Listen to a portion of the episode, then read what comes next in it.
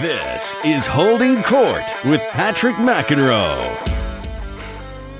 All right, welcome to a summer edition, everyone, of Holding Court. Patrick McEnroe here. Those of you that follow uh, my podcast, thank you for doing so. And of course, uh, we'll have some tennis news coming up shortly as well as Wimbledon just uh, uh was tremendous. So we're going to talk about that, talk about what's coming up at the U.S. Open as well. And for those of you that do follow me, you know I've been dabbling in the political world a little bit over the last year, year and a half or so with CNN and Newsmax and others. And uh, one of the things I love about it is some of the people that I've gotten to meet and gotten to know a little bit who are true professionals in that world. And uh, my guest is one of those, Doug Heye, who was a communications director of the RNC uh, back in 2010, and he's worked in politics pretty much his whole adult life, graduated from UNC in Chapel Hill, and most importantly, he's an avid tennis player and fan. Doug, thanks for coming on Holding Court. It's good to be with you. And, you know, it's, I would say when I play tennis, it's really the, the amateur in, in the classical sense because I'm terrible at it, but I really, I play it because I love it. Well, I, I can see that because uh, you know I try to pick your brain because it's a big it's a big one about political stuff, and as I said, I love doing the CNN and being on the panels, and you're a regular on all sorts of networks. Um, but I often get the text from you. They're never about politics. They're never about what's going on, which is what you know. That's my intro. I want to get into that more, but it's always about tennis, and you like to play. Um, tell my our tennis crowd because that's you know for the most part who listens to this what they should expect when they see you on the tennis court. What type of player are you? Um, I think I have a pretty good forehand, and that's okay. probably where I should where I should end things. Um, you know, as, as, I mentioned when I first met you, um, I'm a 3-0. On a really good day, I okay. might be a 3-5.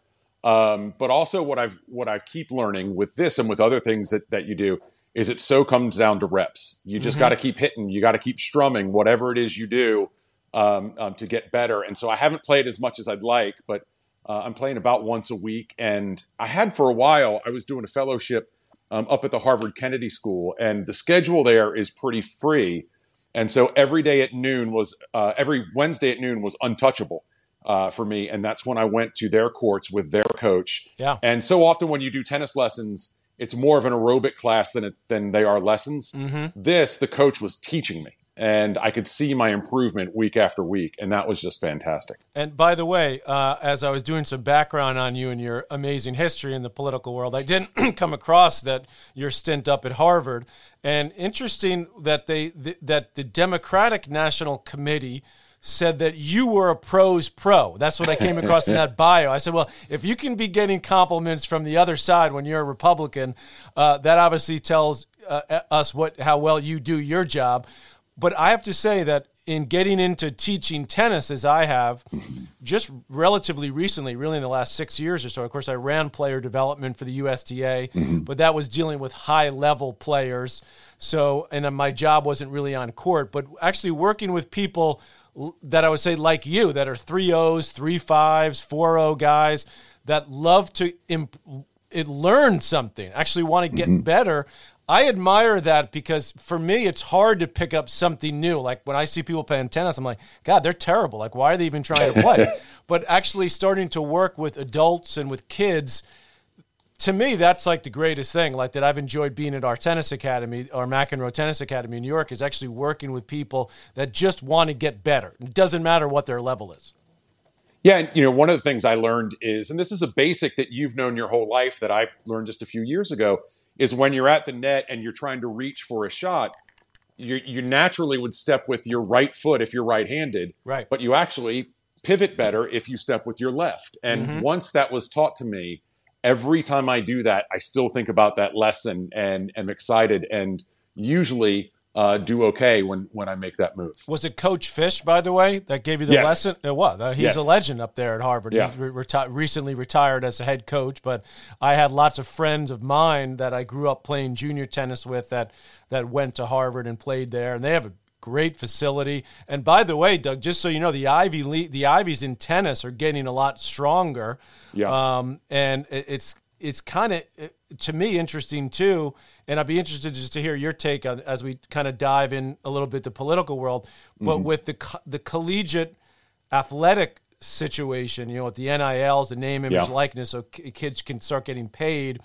Do you have like a feel for that? I mean, because that that obviously to me is going to turn into a, a, much bigger political issue. And, and, I've even had some lawyers say to me, I interviewed someone uh, on this topic a couple of months ago, say that he's convinced that at some point in time the Ivies are going to be forced legally mm-hmm. to give athletic scholarships. Uh, I think that that could be true. So I'm on the board of visitors uh, for UNC, and I'm on my this will be my third year. And when I joined, one of the first things that they did for for everybody on the board uh, was they had the athletic director, Bubba, uh, Bubba Cunningham, do a call with us. This is when everybody was still locked in and zooming all the time. Right. And one of the things that he talked about was what the NIL rules were and what that meant. And I recently sent uh, someone an email uh, just last week or the week before saying, "Can we do that again?"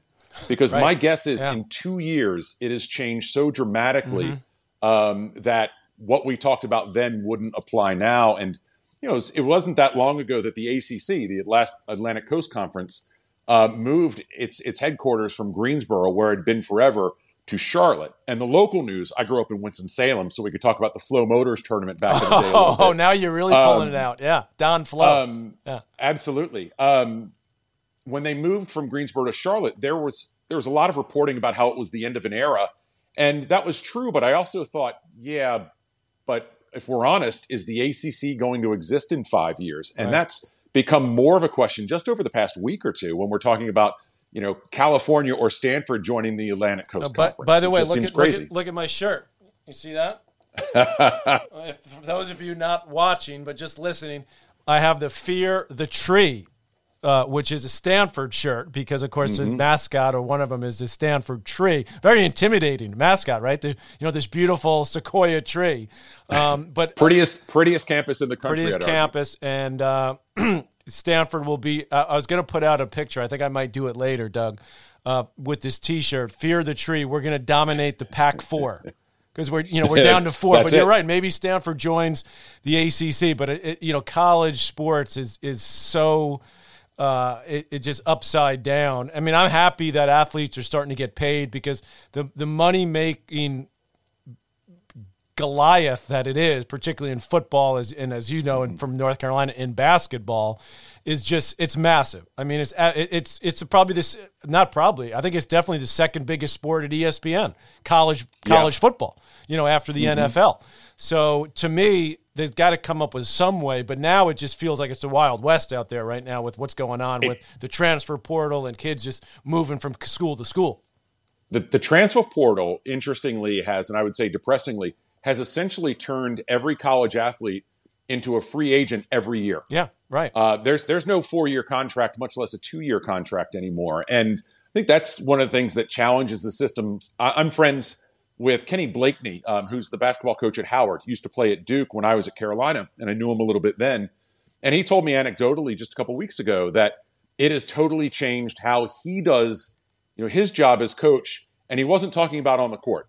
He was talking about his schedule, how he's busier in August than he might otherwise be, and how he recruits players is a different way. And I know that's true of, of Hubert Davis at UNC. Right. And I think it's probably one of the reasons that led to Coach K went leaving when he did, mm-hmm. Roy Williams leaving when he did.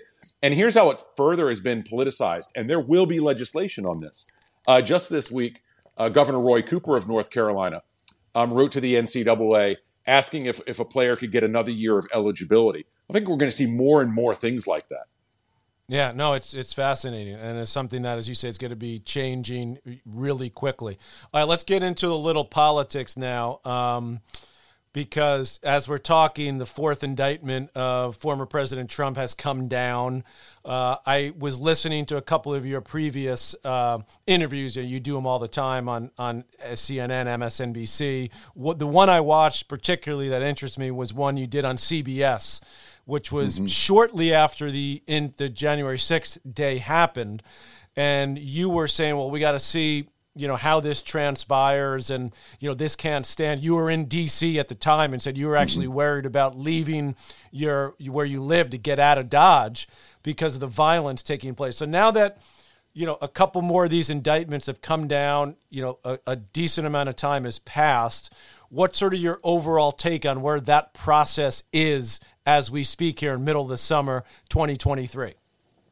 Well, we have two processes, if not more. One's a political one, one's a legal one.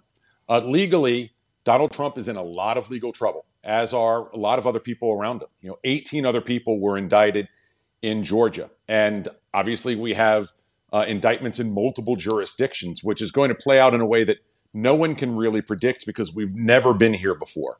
Um, politically, I think we see a few tracks happening. One is, I, I would say, there's there's an immediate effect, a short-term effect, and a long-term effect. The immediate effect is a real rallying um, right. within the Republican base, not necessarily the party, but the base around Trump, um, and we certainly see that in fundraising numbers, uh, where he can or any candidate really can send an email out to their supporters, and that could be a list of 10,000 people, 2 million people, and raise small dollar donations very quickly $5, $15, or, or more.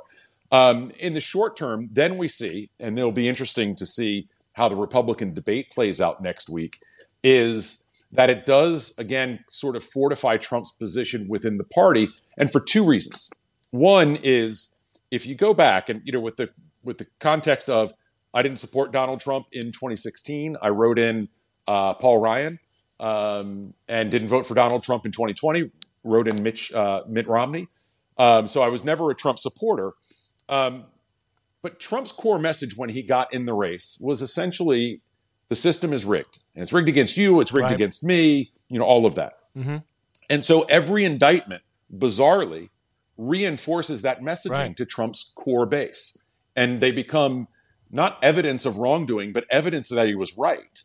Um, and that's a very hard thing um, to shake, and and I understand that. Um, and it's it's in part because of Trump's core strength as a, as a communicator.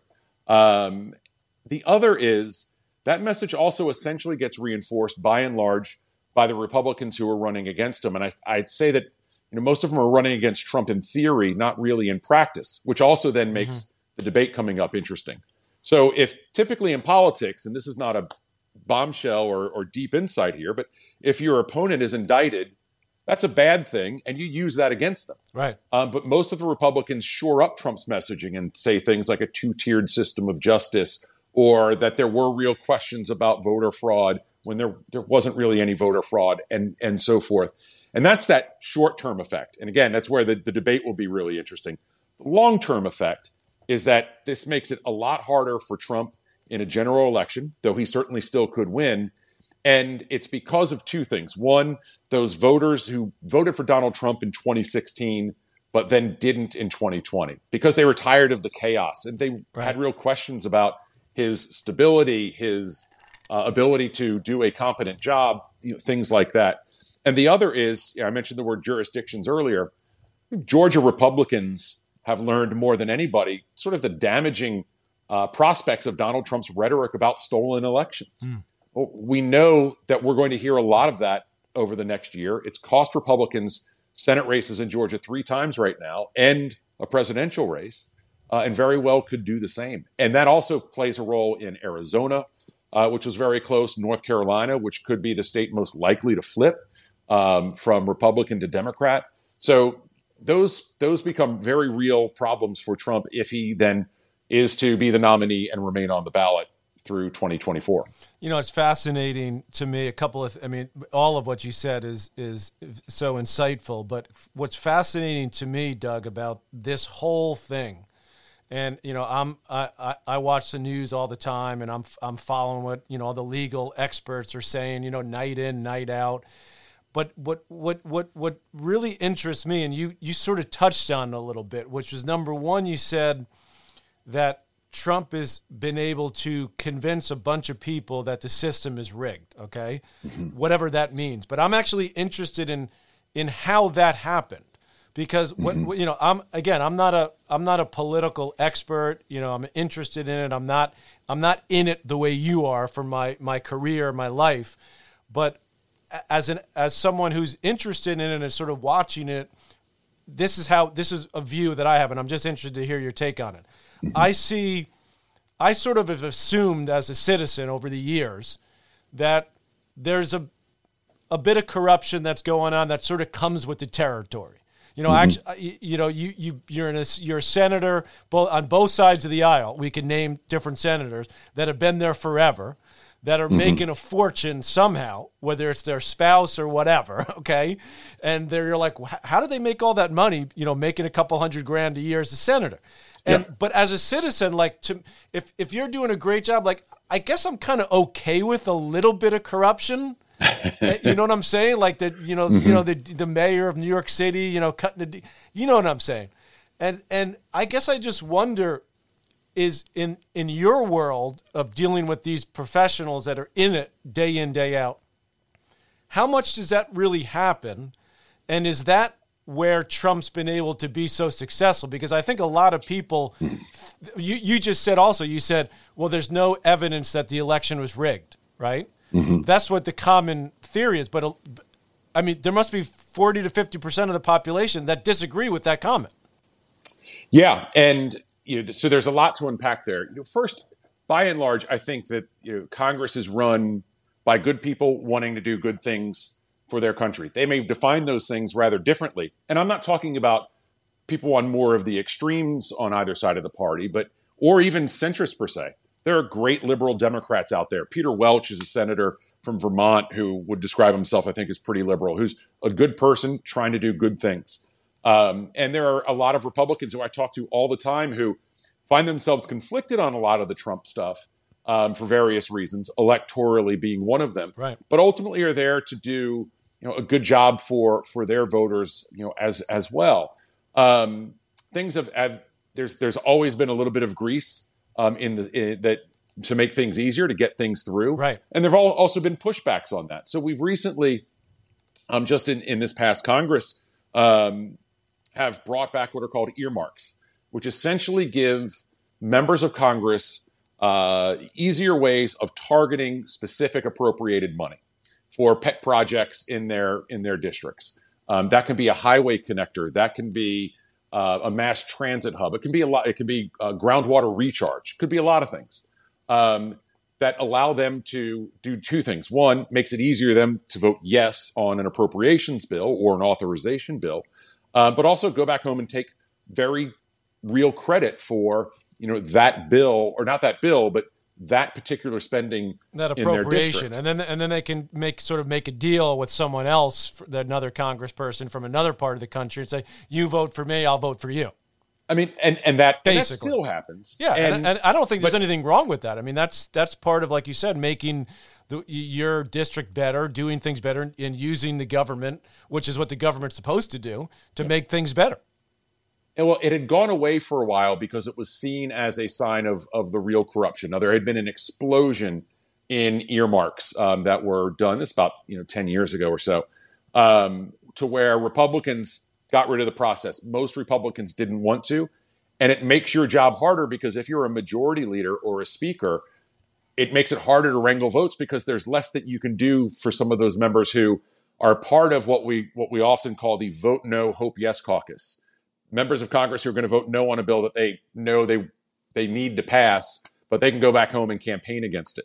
Um, and so that's part of what goes on. You also know that a senator's son eh, or daughter is more likely than not to get a good job in Washington if they want to.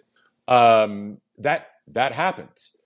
The question is: Is that a qualified person doing real work, or is it a made up job to where somebody's you know, essentially getting paid for work they're not doing and what comes along, you know, with that. So I think that's where, you know, when it comes to Hunter Biden, mm-hmm. there's a, there's been a whole lot of smoke because there's so much that we see from all of this that's really shady. People are buying his paintings for fifty thousand dollars a pop and everything when he's not really an artist.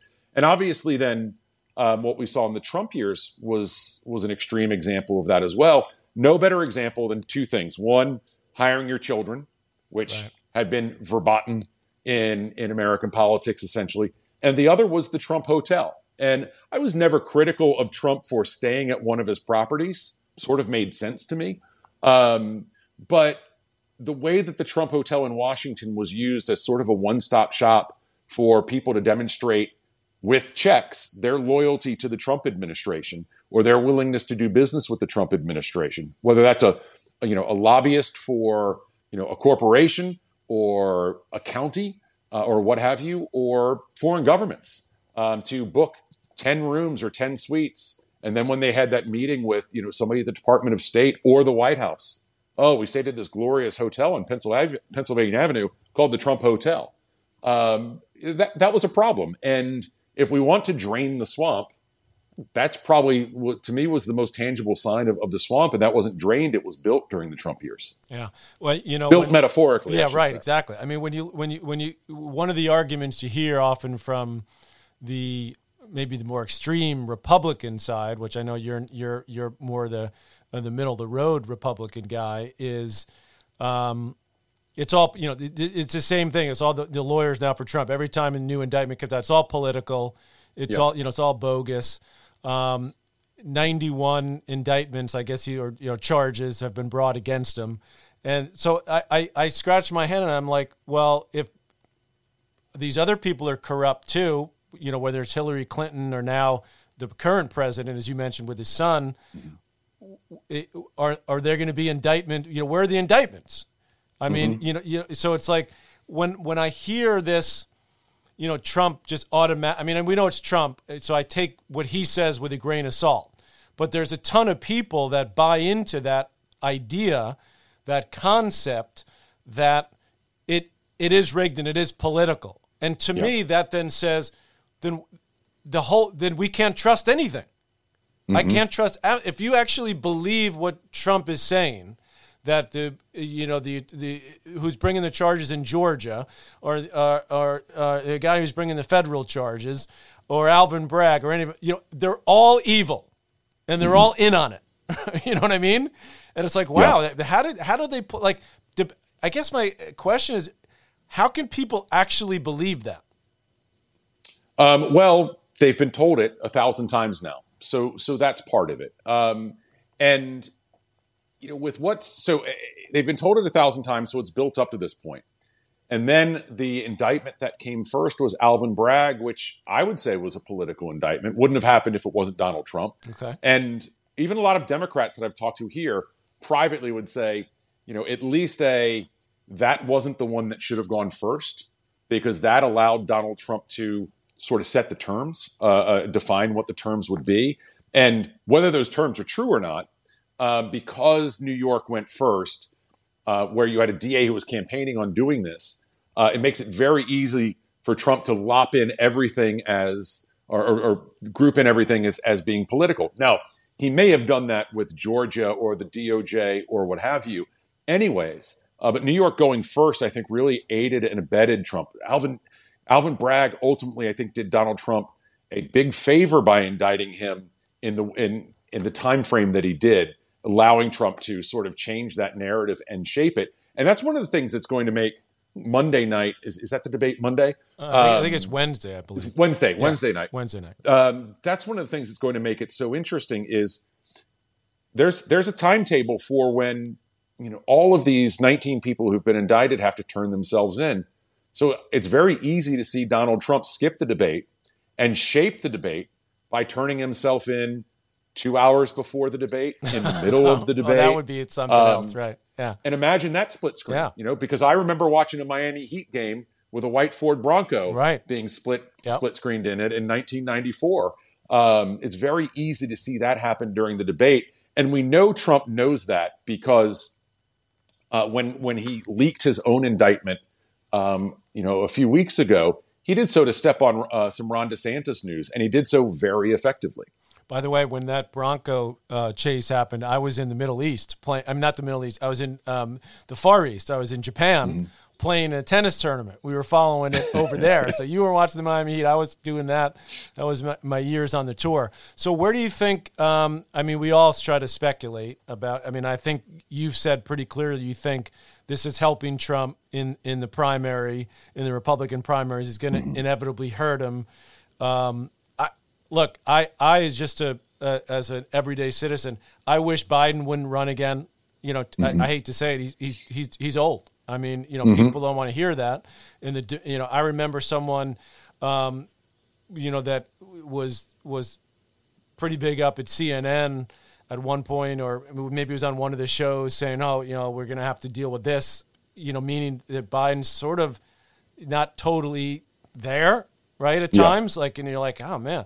And so it's like the term is the term limits, it's the age limits. I guess age you can't really do that would be discrimination, but um, to me, term limits seems like a no brainer um, mm-hmm. for whether senators or presidents or what. I mean, where do well, you? Well, we have term limits. Yeah. We have term limits for presidents. Well, for presidents, right? yeah, two. I but I guess it should be. Um, I guess it should be age limits then for presidents. And we we we have a bottom age limit. So I mean, you could 35, say that thirty-five. Right? Yeah. You know, you could say that that's discriminatory. Right. And I think that's Democrats true. are in a real bind here. And I sort of liken Biden these days to seeing Frank Sinatra towards the end of his career, which right. I did a few times, and you know, one night he's crushing "Come Fly with Me," amazing, and the next right? night he's struggling with the words yeah. to "My Way," and I, I, saw that happen, and that sometimes is Biden uh, right now, and that's a problem that's only going to exacerbate because he's at an age where he ages faster, right. and in a job where you age faster. And by the way, Trump's not that far behind him either. Right. He's only, that's what I mean. I mean, I just, it's something about seeing a couple of people in their 40s or 50s, you know, um, battling with new ideas to me would be would be great for the country. But it it, it what what what bothers me about it is, and and you can speak to this a lot better than I can, is it seems to me that the the way the system is now set up, you know, with both parties being run the way they are, with the corporate. Um, world, you know, having so much influence uh, in DC and the lobbying world that it's almost like I, I mean, I shouldn't say this, but it's almost like does it does it matter who's the president? Because it's like this, oh. you know what I mean? I mean, I know it matters when it comes to certain things, but it it's it, I find it hard to watch. That like it's just it, it feels like they're controlling this, and it, they're just putting these people. Now you can speak differently because you you yeah. lived it as a head of the RNC. Yeah, I how does that happen? I think it's the opposite. Okay, I think it's mean? the opposite. In fact, where the parties are not nearly as, as powerful as they used to be. Okay. A couple reasons for that. Uh, the McCain Feingold law uh, puts put limits on what you were able to give political parties. I dealt with that a lot in 2010. Citizens United uh, gave a lot of uh, power to um, outside groups uh, in in a way with unlimited donations uh, that they didn't have before. And we're in a situation now, Patrick, where you know a lot of the members of Congress that most people know, who I would not necessarily say are the legislative workhorses. Um, but that could be a Marjorie Taylor Greene, that could be an AOC. Um, if we know them by their initials, I would say they're probably not legislative workhorses. Right, right.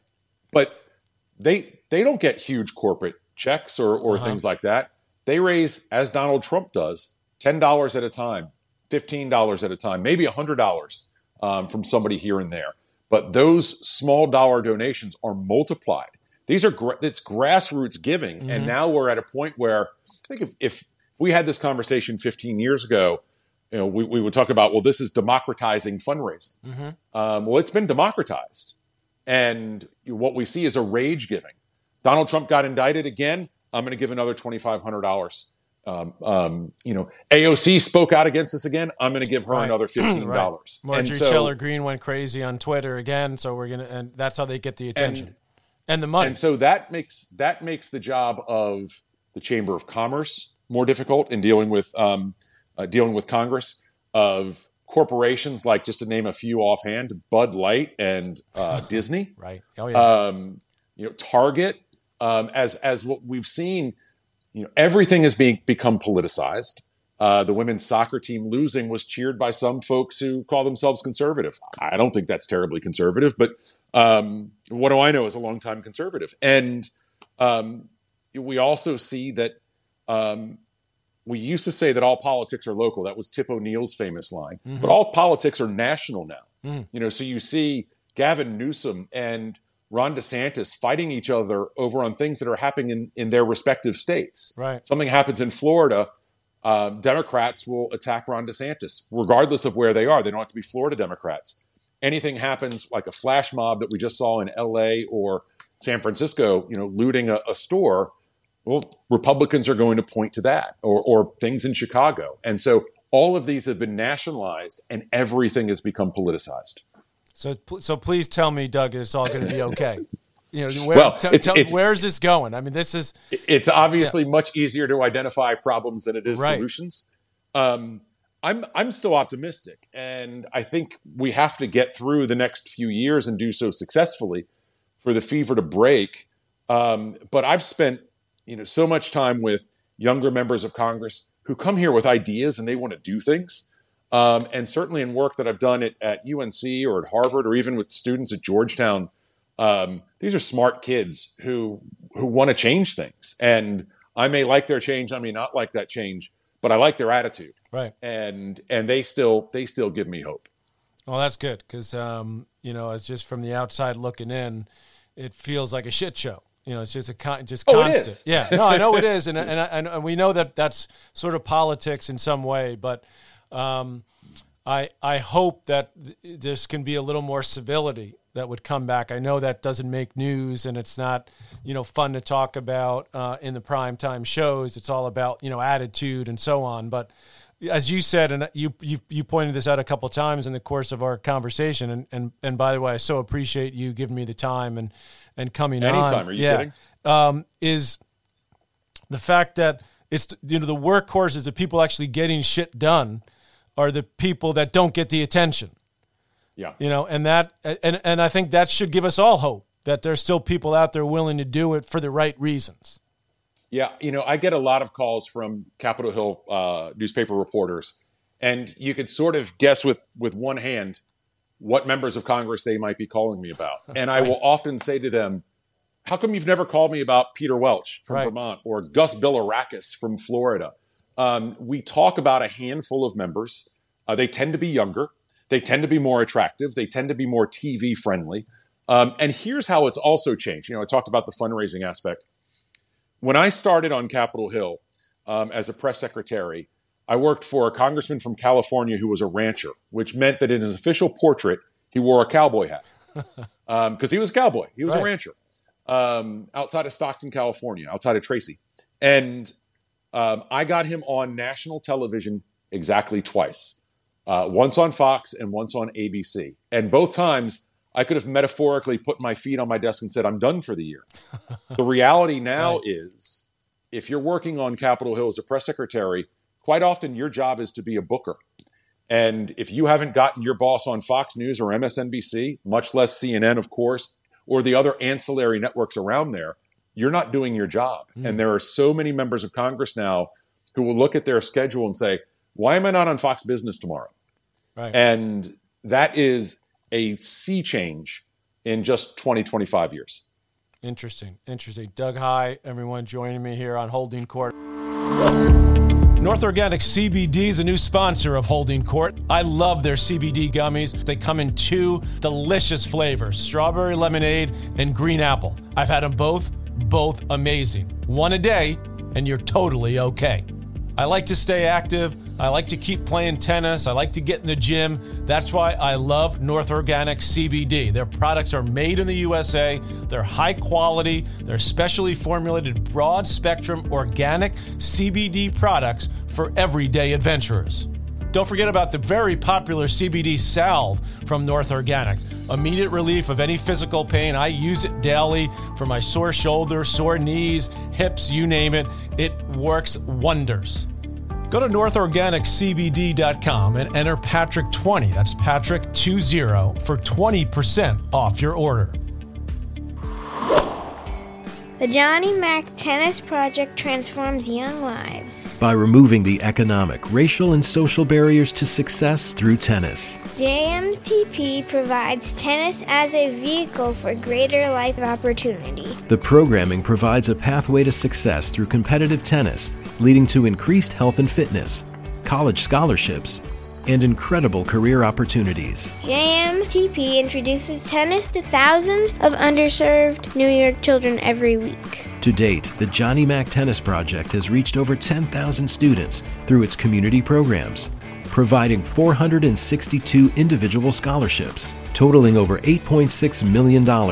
And 32 of its scholarship recipients have gone on to receive college scholarships through tennis. For more info, go to jmtpny.org. I can't wait to hit the court after school. I do want to get back to tennis a Yes. little bit because that's you know um, where we started. Forehand is your best shot. Yeah. Um, you're going to come the next time. I know you've been in New York. I've been out and about through a lot of the summer, but you're going to come back to New York. Hopefully, you're going to make it for the Open, U.S. Open. But I know you're very busy. Um, but you are going to come, and I'm going to give you a lesson. Okay. I'm not, absolutely. I'm not going to charge you the big bucks that it normally costs to get a lesson with me at the academy. What are we going to work on? What do you, what is what does Doug Heye want to improve on in his game other than everything? The first thing you're going to say is, well, that forehand needs a lot of work. you know, the challenge for me, I would say the serve is where I need my, my most work. And it's funny when I was, when I was at the Citi Open, um, just a few weeks ago here in DC, you know, I got to see a really good, good view of Andy Murray serving. And, you know, I don't get vertical on mine, which if I were better, I would, and I, I'd be hitting faster. But what I find is it's the mechanics. I'm thinking about things too much. So when I hit a backhand, I'm thinking six or eight different steps. So I'm overthinking it, Right, right? And of course, that comes with more reps and more Right. hitting that I need to do. But Yeah. but it's so it's all of that. Um, and of course, you know, court awareness and knowing where I'm supposed to be and so forth is is always Mm-hmm. Well, well, it's funny you mentioned the serve, and Andy Murray, um, by the way, has a solid serve, good serve, not a great serve, considering how great of a player he's. You know, Yeah. he's one of the great movers ever, one of the great competitors, a good server. Not, a, and Mm-hmm. was actually for him, his second serve was actually pretty like a weak part of his game. Yeah. you know, when you compare him to the other, you know, guys he was competing with. Um, but the serve, it's funny you mentioned that about the the elevation on the serve because I have a lot of people like as I was mentioning to you earlier that I that I work with or I coach, and they're all trying to like jump on the serve, and I'm like, what are you doing? They're like, what are you doing? I'm like, you re- you realize you're comp- you're overcomplicating it by the Yeah. one hundredth degree, and a lot of kids, unfortunately, I actually went to a um, biomechanical uh, thing on tennis. This was years ago when I was with the USTA, and the French, who who are maybe the best at studying kind of the biomechanics of tennis, or certainly very good at it, um, figured out that you should never teach a kid under ten to jump on the serve because it- it's actually not even possible to for the coordination of the body. And the most important thing on the serve is just the shoulder. It's just the arm. Yeah. It's like throwing a ball. You know, Yeah. so like, would you, if you're a pitching in baseball, would you jump? Right, right. You- the answer Well, is no. When you're a kid, Yeah. When you're a kid, you want to emulate the pros. Like uh, Exactly. when I grew Right, up, right? you know, Reggie Jackson was my baseball hero, and I should not want to swing like Reggie Jackson because I was Right. seven years old. And you get hurt, right? Yeah, By the way, I'll leave you. I'll leave you with this before I let you go. Um, I went to the game in '77. I was 11 when Reggie hit the three homers in the World Series. Wow. My dad got tickets, which was a huge deal for us. We were sitting in the upper deck, in the right field upper deck, and uh, when Reggie hit the third homer, we lived in Queens. We grew up in Queens, which is you know the other side of the city from the Bronx. Yeah. as you know. And uh, my dad grabbed my hand. and He goes, "We're out of here. This place is going to be a bedlam. You know, we, like, we got to get out of here." So that was why you know because I grew up in, in Queens. We, we that's where we grew up, close to sh- what was then Shea Stadium yeah. where the Mets play, and that's where, of course, the U.S. Open site is right next to it.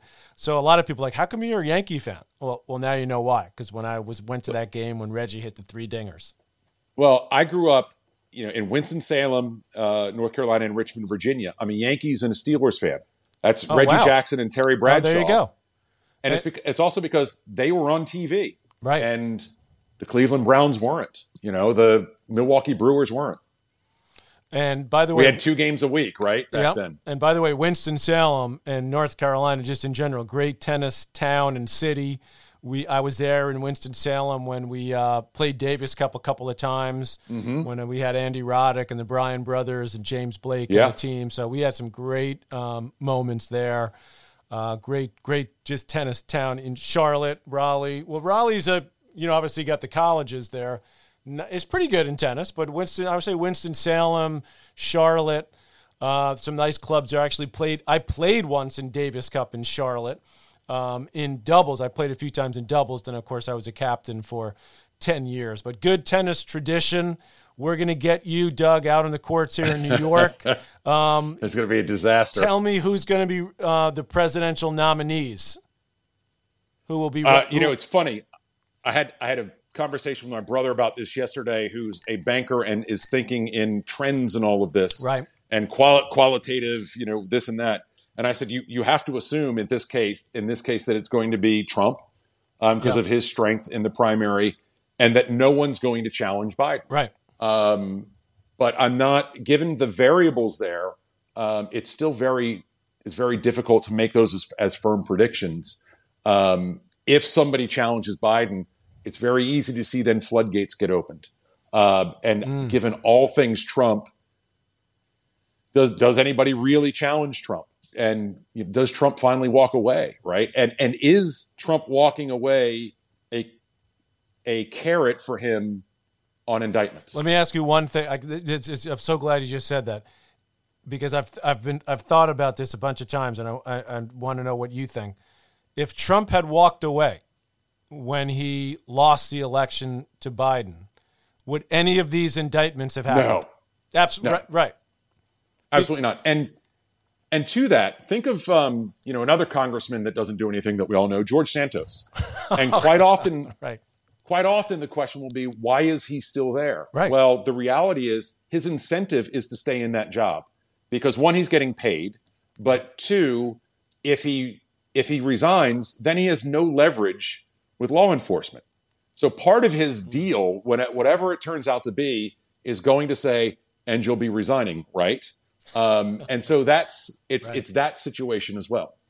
Very, very interesting. Doug Heye, everyone. Where can uh, all the fans see you coming up, Doug? I know you're all over the airways. Where will we find you? right now? I have nothing planned, which I'm actually I'm quite happy with. Yeah, I'm going enjoy- to Montreal for the weekend. Oh, good so. for you. Good. Well, enjoy yourself. Thanks for coming on Holding Court. And um, anytime, I will look forward to getting you on the courts, and we'll get in. We're, we're going to nudge you just past a three five. Okay, that's my promise. well, I think I think you'll demote me to a two five most likely when you see me. Well, we will see. Doug Heye here on Holding Court. Don't forget to subscribe to and share Holding Court. Holding Court is powered by Mudhouse Media.